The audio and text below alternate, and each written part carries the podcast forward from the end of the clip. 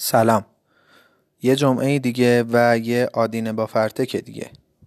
این هفته می‌خوام باز هم قدم در پله پنجم مسیر راه اندازی کسب و کار آنلاین بذارم و بهتون بگم influencer marketing چیه و چطور می‌تونه به فروش شما کمک کنه. شاید هنوزم توی خیابونا و جاده ها تابلوهایی رو ببینیم که روی اونا عکس بازیگر یا چهره ورزشی مورد علاقه شما رو زده.